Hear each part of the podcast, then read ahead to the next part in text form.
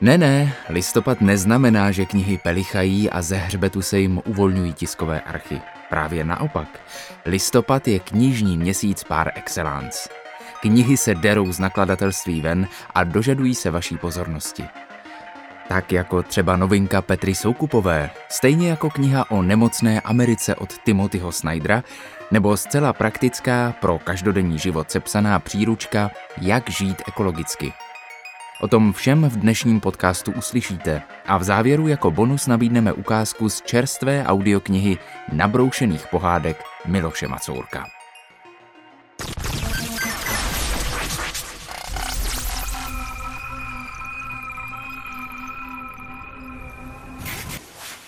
Posloucháte Megafon, tentokrát zase po týdnu jako informaci o knižních novinkách doby virové.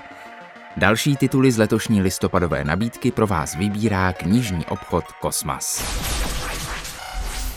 Rodinné vztahy stále jsou a pravděpodobně i budou tím hlavním v tvorbě Petry Soukupové. Autorka však ukazuje, že repertoár možných kulis a postav je zatím dostatečně pestrý, aby nacházela nová témata.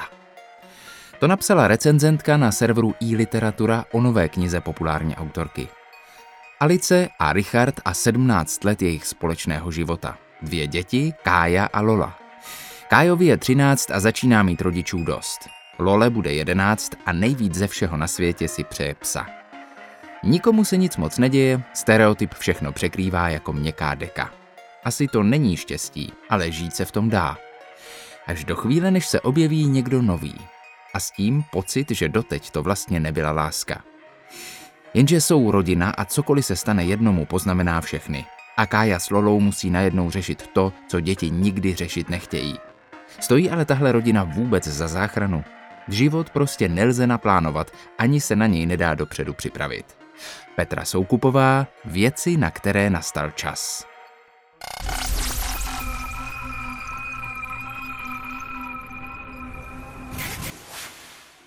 Vychází strhující vědecké drama o hrozbě infekčních nemocí, jež mají děsivou moc rozvrátit každodenní život v globálním měřítku, zničit veřejné i soukromé prostředky a ochromit obchod a dopravu. Epidemie COVID-19, eboli, MERS a horečky Zika nám ukazují, jak žalostně málo jsme připraveni na to, abychom se s těmito výpadky dokázali vyrovnat. Co tedy můžeme a musíme učinit, abychom se před nejzhoubnějšími nepřáteli lidstva ochránili?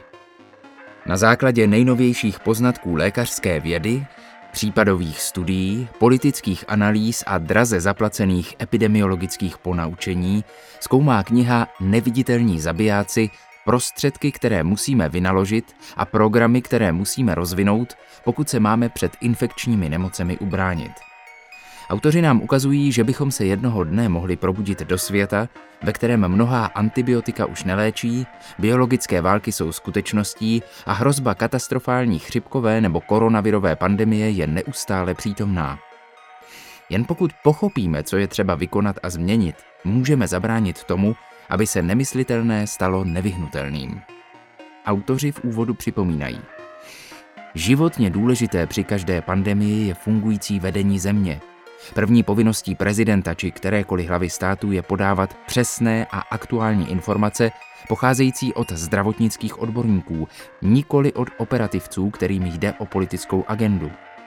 Je mnohem lepší říct, že něco nevíme, ale že se snažíme na to přijít, než vést nesmyslné řeči, které by se v následujícím spravodajském pořadu dali vyvrátit.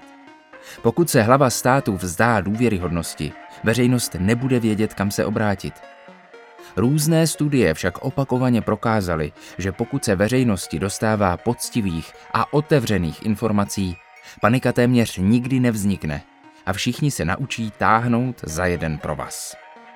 Mark Oslhacker a Michael Osterholm Neviditelní zabijáci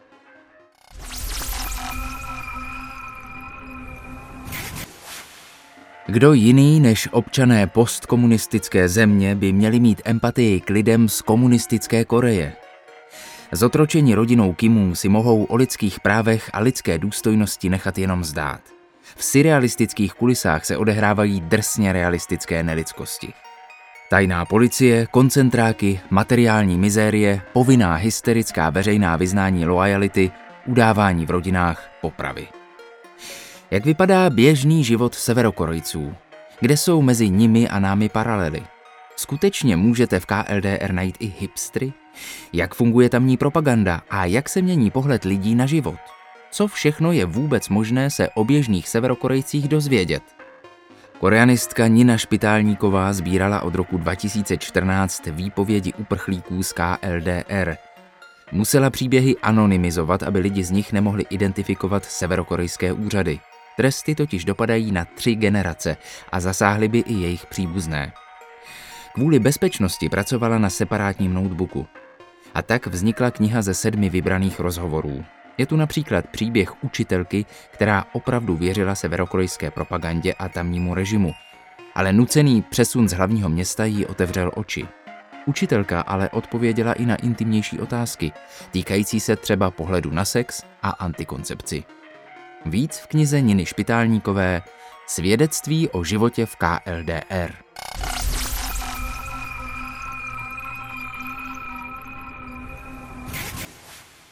Jedné chladné listopadové noci v roce 1994 vyhoří jistý dům do základů. Uvnitř se najdou ostatky mladé ženy, která byla zavražděna.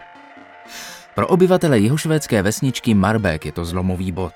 Od té chvíle se místní události dělí na ty před požárem a po požáru. A pro malého Isaka a jeho rodinu se život změní navždy. Policie se rychle zaměří na přítele zavražděné dívky a Isakova milovaného strýčka – Nikoho v Marbeku to moc nepřekvapí, vždycky byl černá ovce, tak jako před ním jeho otec. Důkazy mluví sami za sebe a Edward je odsouzen na doživotí. Život ve vsi jde dál a mladý policista Vidar je pišný, že svou troškou přispěl k vyřešení vraždy. To ještě netuší, že ho tento případ nepřestane pronásledovat ani po letech a že nakonec ohrozí jeho kariéru i rodinu – Isaka, pokrevně zpřízněného s vrahem, zločin poznamená tak, že v očích místní komunity vyrůstá s cejchem zla. A Isak ten cejch bohužel přijme za svůj. Po devíti letech starý případ znovu ožívá, ale bude zapotřebí ještě hodně času, než se všechny nitky rozpletou a všechny kousky skládanky zapadnou na svá místa. Časy největšího boomu severské detektivky jsou ty tam, ale krimi příběhy ze Skandinávie jen tak nezmizí. Christopher Carlson Znamení zla.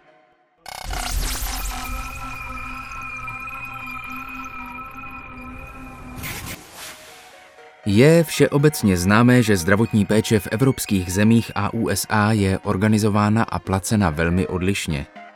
A tak zatímco v Evropě je skoro nemyslitelné, že by člověk nebyl nějak začleněn do zdravotního pojištění a tedy zcela vypadával z lékařské péče, USA to bylo při nástupu Baracka Obamy do úřadu na 48 milionů Američanů. Zdravotnictví je ve Spojených státech desetiletí zanedbaným problémem a tudíž v posledních letech silným politickým tématem.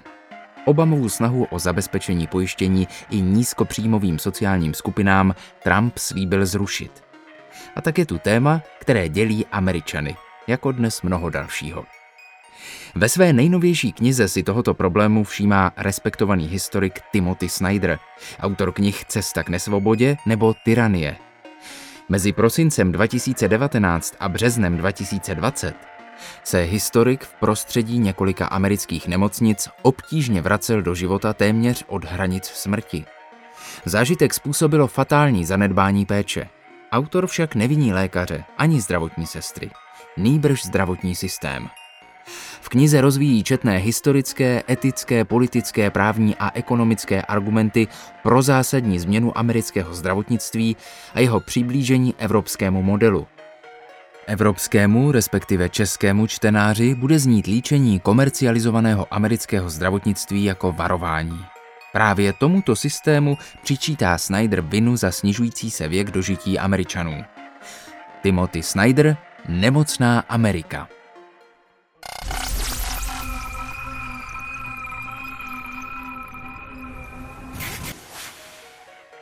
Tak jako drtivá většina vědců zkoumajících klima a přírodu varuje před následky kombinovaných příčin planetárního cyklu, demografického vývoje a lidského působení na planetu, tak se postupně většina civilizovaných lidí nějakým způsobem snaží svoje nešetrné chování více či méně zmírnit. Pro ty, kteří se nenechají otrávit posměšky o naivních aktivistech a nevěří povídačkám o marxistickém zeleném spiknutí, může být užitečná příručka s názvem Jak žít ekologicky. Nabízí více než 140 rad pro každodenní zelený život. Díky nim se budete moci pustit do postupné změny svých zažitých zvyklostí, neboť stav klimatického ohrožení je skutečný a každá změna našeho chování se počítá. Kniha přináší i odpovědi na ekologická dilemata, jimž ve snaze o udržitelný život každodenně čelíme. Jsou elektromobily skutečně zelené? Co je lepší, elektrický nebo bambusový zubní kartáček? Je pro planetu lepší sprcha nebo vana? Je ekologické mít domácího mazlíčka? Nebo je vůbec možné mít děti a razit zelenou cestu? Samozřejmě, že všechno najednou nevyřešíte, ale je možné dělat alespoň něco. Buďte u toho vlídní, ale také nebojácní a odvážní. Na snaze o zelený život není nic trapného. Georgina Wilson Powell Jak žít ekologicky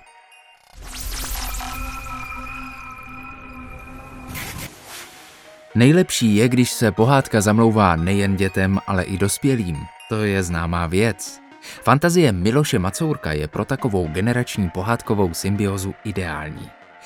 Na audioknize Nabroušené pohádky a další macourkoviny najdete všechny ty nečekané nápady a spojení, které by vás možná nikdy nenapadly, ale najednou jsou tady a potěší.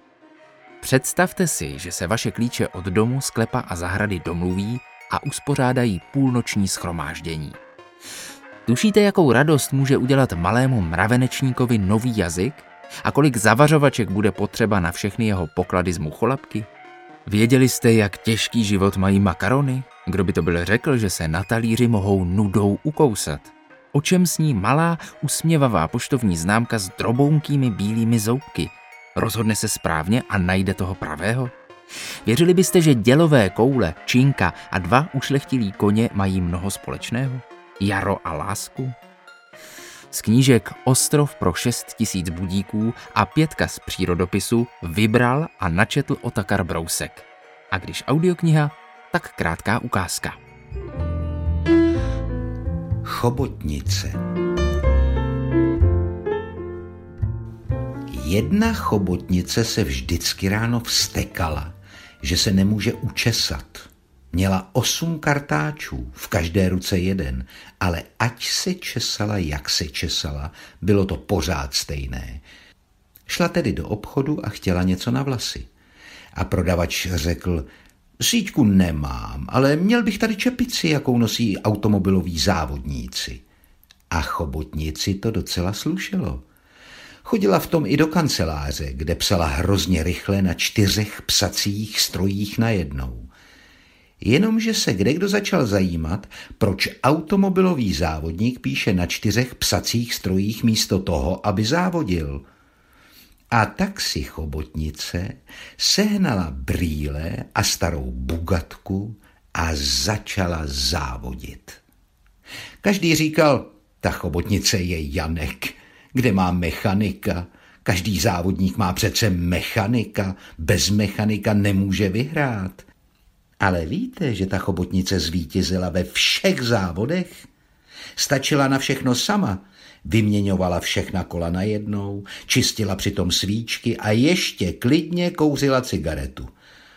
To víte, osm rukou je osm rukou. A tak se stala mistrem světa a bylo to docela na místě. Takoví by měli být všichni mistři. Když dávala autogramy, napsala jich za pět minut přes dva tisíce.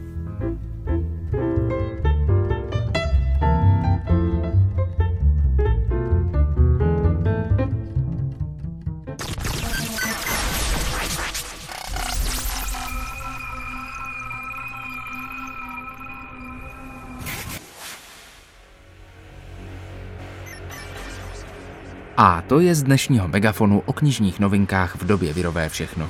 Knihy to mají těžké, ale lidé kolem nich se snaží, aby se nakonec čtenář a jeho vyvolená i v téhle situaci potkali. Vše z dalšího vývoje na knižním trhu se vždy aktuálně dozvíte na stránkách e-shopu kosmas.cz, který vám přinesl dnešní podcast.